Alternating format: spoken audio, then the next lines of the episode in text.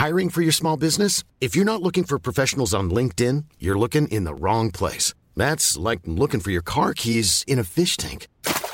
LinkedIn helps you hire professionals you can't find anywhere else, even those who aren't actively searching for a new job but might be open to the perfect role. In a given month, over 70% of LinkedIn users don't even visit other leading job sites. So start looking in the right place. With LinkedIn, you can hire professionals like a professional. Post your free job on linkedin.com slash people today.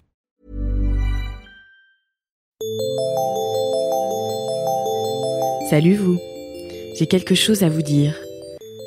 J'aime les films d'auteur, mais tous les jours, je regarde aussi la télé-réalité.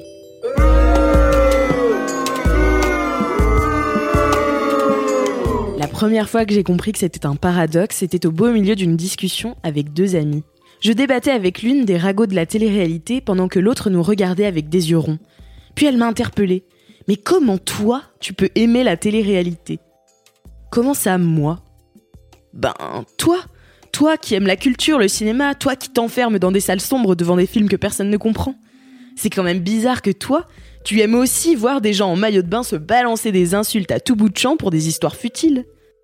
C'est vrai ça, tiens. Je suis bizarre. Mais aussi étrange que ça puisse paraître, je me suis passionnée des films d'auteur et de la télé-réalité la même année. J'étais en classe préparatoire littéraire en hippocagne spécialité cinéma. Je quittais tout juste le cocon familial et mon interdiction de regarder la télé venait de sauter. Alors je m'en suis donné à cœur joie. Les anges de la télé-réalité, les ch'tis, les marseillais, j'ai tout passé en revue. Et à côté de ça, je découvrais en cours de cinéma le néo-réalisme italien, la nouvelle vague ou encore le cinéma classique hollywoodien.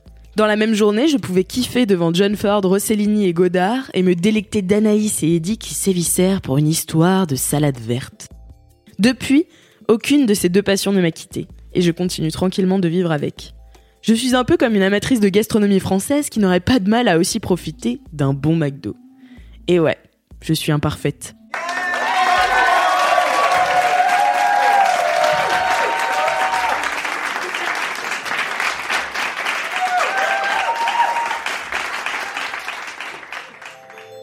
Toi aussi t'es imparfaite?